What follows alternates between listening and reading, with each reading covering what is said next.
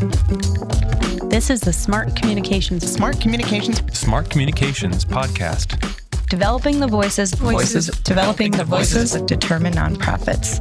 Brought to you by Big Duck. The first episode of the Smart Communications podcast aired back in 2018. And since then, we've released almost 100 podcasts on all sorts of communications topics. All of our podcasts strive to develop the voices of determined nonprofits, people like you. And if you've been listening to our podcast for a while, you may be used to hearing my voice in particular. I'm Sarah Durham, and I created this podcast so my colleagues at Big Duck and I would have a way to celebrate, share, and learn even more from incredible nonprofit communications leaders. And to celebrate the third birthday of the show, we've decided to add a new layer of dimension into it. I've invited a number of my colleagues to conduct their own interviews and solo casts for the show so we can broaden the depth and breadth of perspectives and voices we share with you even further. So, get ready to hear more smart communications insights from even more voices. And as always, let us know what you think by emailing us at hello at bigduck.com. Thanks for listening. This is Farra Trompeter, Chief Growth Officer and Partner here at Big Duck. Today, I am delighted to be joined by Minal Bopaiah. I first met Minal at the 2019 Nonprofit Technology Conference from NTEN. There, Minal was co presenting a really interesting session on disrupting unconscious bias as we grow our brand. So, of course, you know we were intrigued. I've since had a chance to get to know her personally and professionally. She is lovely, as you will soon learn if you have not met her yourself. She's also the author of a brand new book called Equity How to Design Organizations Where Everyone Thrives. And in fact, that is what we're going to talk about today. But before we dive into that subject, I want to tell you a little bit more about Minal. She is the founder of Brevity and Wit, a strategy and design firm that combines human centered design, behavior change science, and the principles of inclusion, diversity, equity, and accessibility to help organizations transform themselves and the world. Minal has written for the Stanford Social Innovation Review and The Hill and has been a featured guest on numerous podcasts, not just this one, including the Kojo Nnamdi show on WAMU. Minal has also been a keynote speaker for many conferences, inspiring thousands with her credible, authentic, and engaging talks. You can learn more about her and her new and exciting book at theequitybook.com. Minal, welcome to the show. Thank you, Farra. It's so lovely to be here. Many people have been talking about diversity, equity, and inclusion in recent years, also accessibility. And one of the things I really appreciate in just the summary of your book is this line Even the most passionate advocates for diversity, equity, and inclusion have been known to treat equity as the middle child, the concept they skip over to get to the warm, fuzzy feelings of inclusion. So let's just start there. Why did you write this book, and why did you focus on equity? I've been really passionate about diversity probably for most of my life, even though I didn't enter it until later in my career. And what I've noticed is that inclusion is really important, but it can focus too much on the interpersonal. In doing so, it misses some of the structural roots of inequality in our society. And I think we're starting to develop language as a country about how racism, yes, it's interpersonal, but the systemic institutional policy driven racism is far more harmful than the interpersonal version. And that's true for all systems of oppression that there's really this system and the structure which can seem cold and can make your head hurt when we start to think about it. But if we really want to change society then we really do need to think about it and address it. And so that's why i wrote the book That's great. Yeah, we at Big Duck have done a lot of training and conversations with the folks at Race Forward. And one of the things I Mhm. really appreciate about their training and approach is to acknowledge yes, there are many levels and the interpersonal, but we really need to go into and the individual levels of racism. But let's really talk about the systems and the structure. And I'm glad to see that you're talking about that as well. I also understand that you wrote this book to help leaders create more inclusive organizations using human centered design and behavior change principles, which obviously is also connected to the work you do at Brevity and Wit. And I'm just wondering if you could share one or two human centered design and behavior change principles and just kind of how do those principles connect to organizational culture, right? This is one thing when we think about design in the work that we both do in communications and branding. How does it then come back to how we're thinking about our organizations? Yeah, so it's important to note that the system didn't just pop up out of nowhere. It was designed by the people who came before us, whether we're talking about our country or whether we're talking about the founders of our organizations or the leaders of our organization's current day. what we do in addition to graphic design and communications design is organization design. How do we design our organizations to make it easier to be more equitable? Now, we use a human centered design approach, but there have been some critiques of human centered design, or as it's also known, design thinking, in that given that it was primarily sort of advocated for and promoted through IDEO and Stanford, that there has been very much a white lens and a white gaze on how we've approached human centered design, and particularly around this idea of empathy. There's been this assumption that as a human being, I can step into anybody's shoes. That needs to fundamentally be rethought, which is not to say that empathy isn't important, but there's also a need for some amount of humility. Because what the social science has shown is that if you have not had the experience of being homeless or suicidally depressed or a veteran or a Black person in America, then you are likely to engage your stereotypes in any practice of empathy. And you're actually likely to be more wrong about the assumptions you might make about somebody's experience. And so instead of what's called perspective taking, we encourage people to engage in what we call perspective gathering. And that's really about asking people about their experience and believing them when they tell you. And there's a great example from the Don't Ask, Don't Tell repeal. So during the Obama administration, the administration was really considering on moral grounds whether to repeal Don't Ask, Don't Tell in the military. And at the time, there were, I think, over a thousand retired military leaders who wrote a letter saying that given their past experience as military leaders, it would really hurt morale, discipline, unit cohesion, and military readiness to repeal this law. At the same time, the Pentagon took a different approach and asked soldiers their opinion directly by surveying 115,000 soldiers and over 40,000 of their spouses. And about 70% believed that the repeal would have no effect or that it would have a positive effect on military, and more tellingly, about the same number said that they had already worked with a gay service member and that it had no effect on the unit's ability to work together. And this even led Defense Secretary Robert Gates to conclude that the repeal would not be this dramatic change. And it actually was sort of like a no effect change in the military when this went through and the obama administration repealed it based on the pentagon's ability to actually to gather the perspectives of the servicemen who were serving and so that is an empathy that is based on perspective gathering rather than assuming that people who have spent the longest time in the military could possibly put themselves in the shoes of the people who are serving now. I love this idea of perspective gathering. I read an article in Fast Company a few weeks ago. I don't know if you saw this. We'll, we'll link to it in the show notes. The article was called The Most Popular Design Thinking Strategy is BS. and what they basically said in that article is that a lot of design thinking sort of leads with how might we do X. And what it should really do is focusing on who should we talk to and why are we doing this? Asking the who and the why, not the how. And this idea of, of perspective gathering, I think, is really a great example of that. Yeah, that really having the humility to understand that you can't understand everybody's lived experience. And and you're not meant to. And that's okay, but then just have the humility to ask them.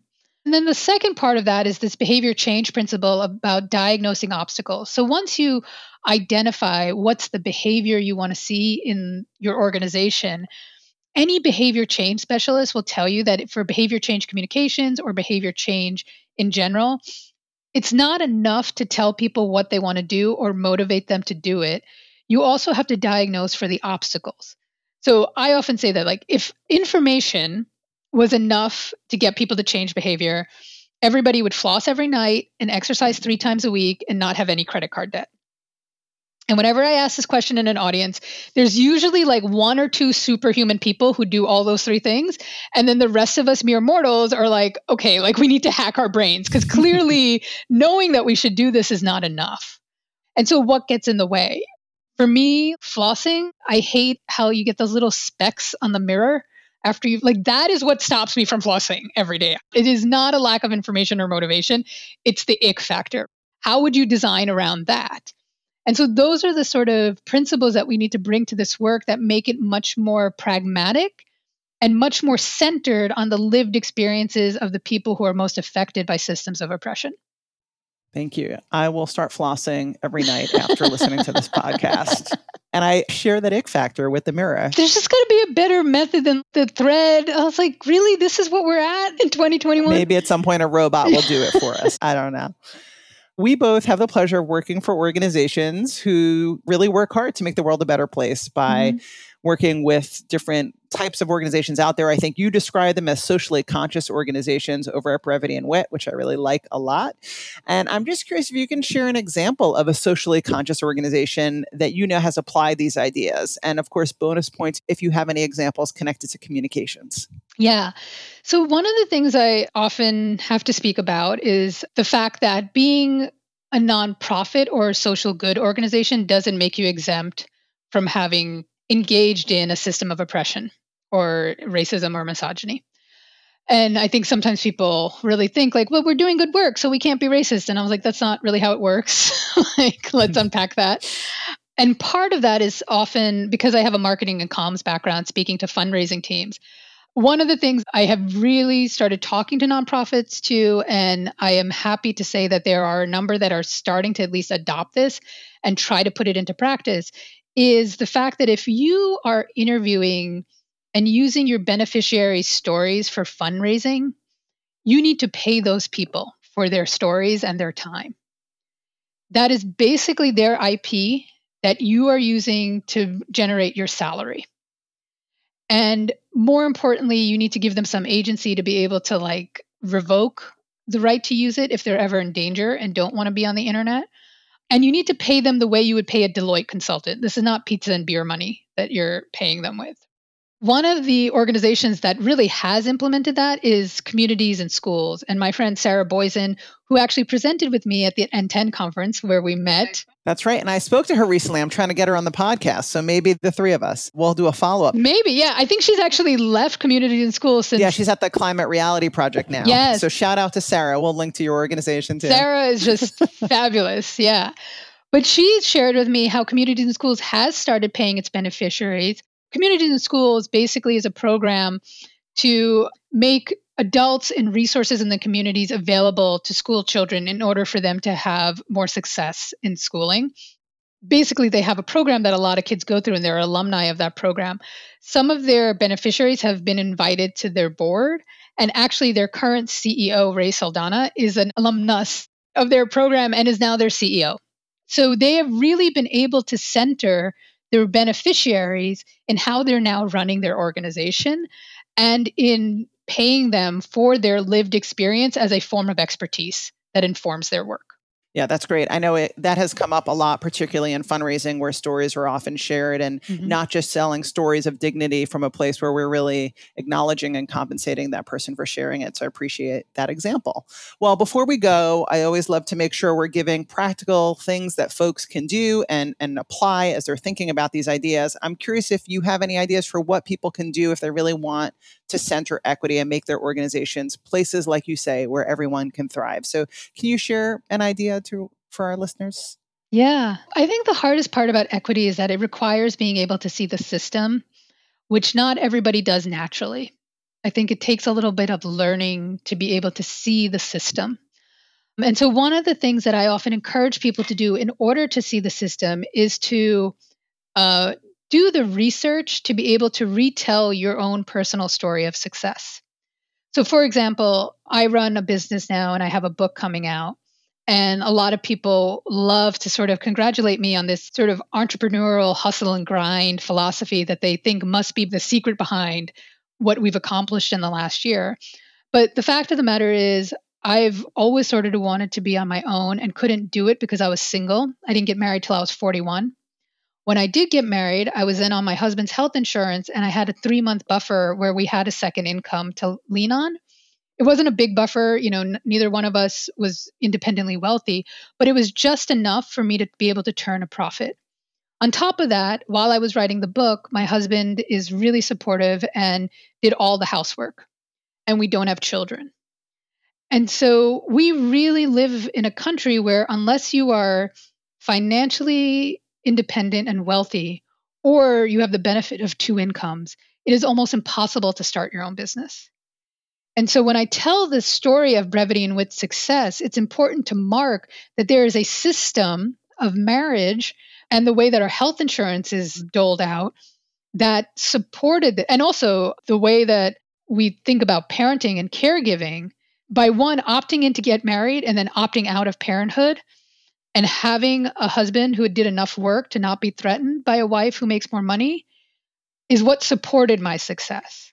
And that doesn't mean that I haven't worked hard, but a lot of people are working hard and not getting places. So we have to start talking about what is the system doing in addition to your hard work that is lifting you up. And if leaders and people in organizations can begin to tell their stories more honestly and authentically in that manner by crediting how the system has supported their accomplishments and success, then we will be able to start to teach everybody how to see the system and really change things.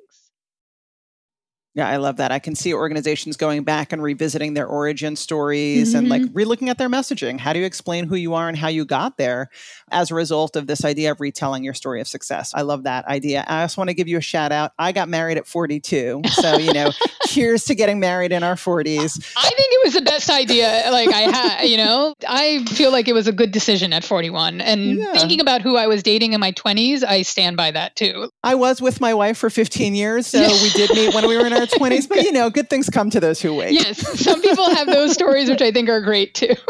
Minal, thank you. I really enjoy this conversation. I always really love everything you have to share. If you haven't already connected with Minal and her company on Twitter, follow them at Brevity and Wit. Make sure you can also check out their website at brevityandwit.com. I'm a huge fan of their e newsletter, and I'm often tweeting out the articles that you highlight there. So thank you for that. And of course, you can now order Minal's book and really learn more about this topic at theequitybook.com. Minal, thanks again for being here today. Thanks so much for having me. Are you a fan of this podcast or Big Duck's other resources on nonprofit communications? If you are, we'd love to hear from you. Please drop us a line by writing to hello at bigduck.com to tell us what you're working on and what topics you need help with. We also welcome getting your feedback via reviews.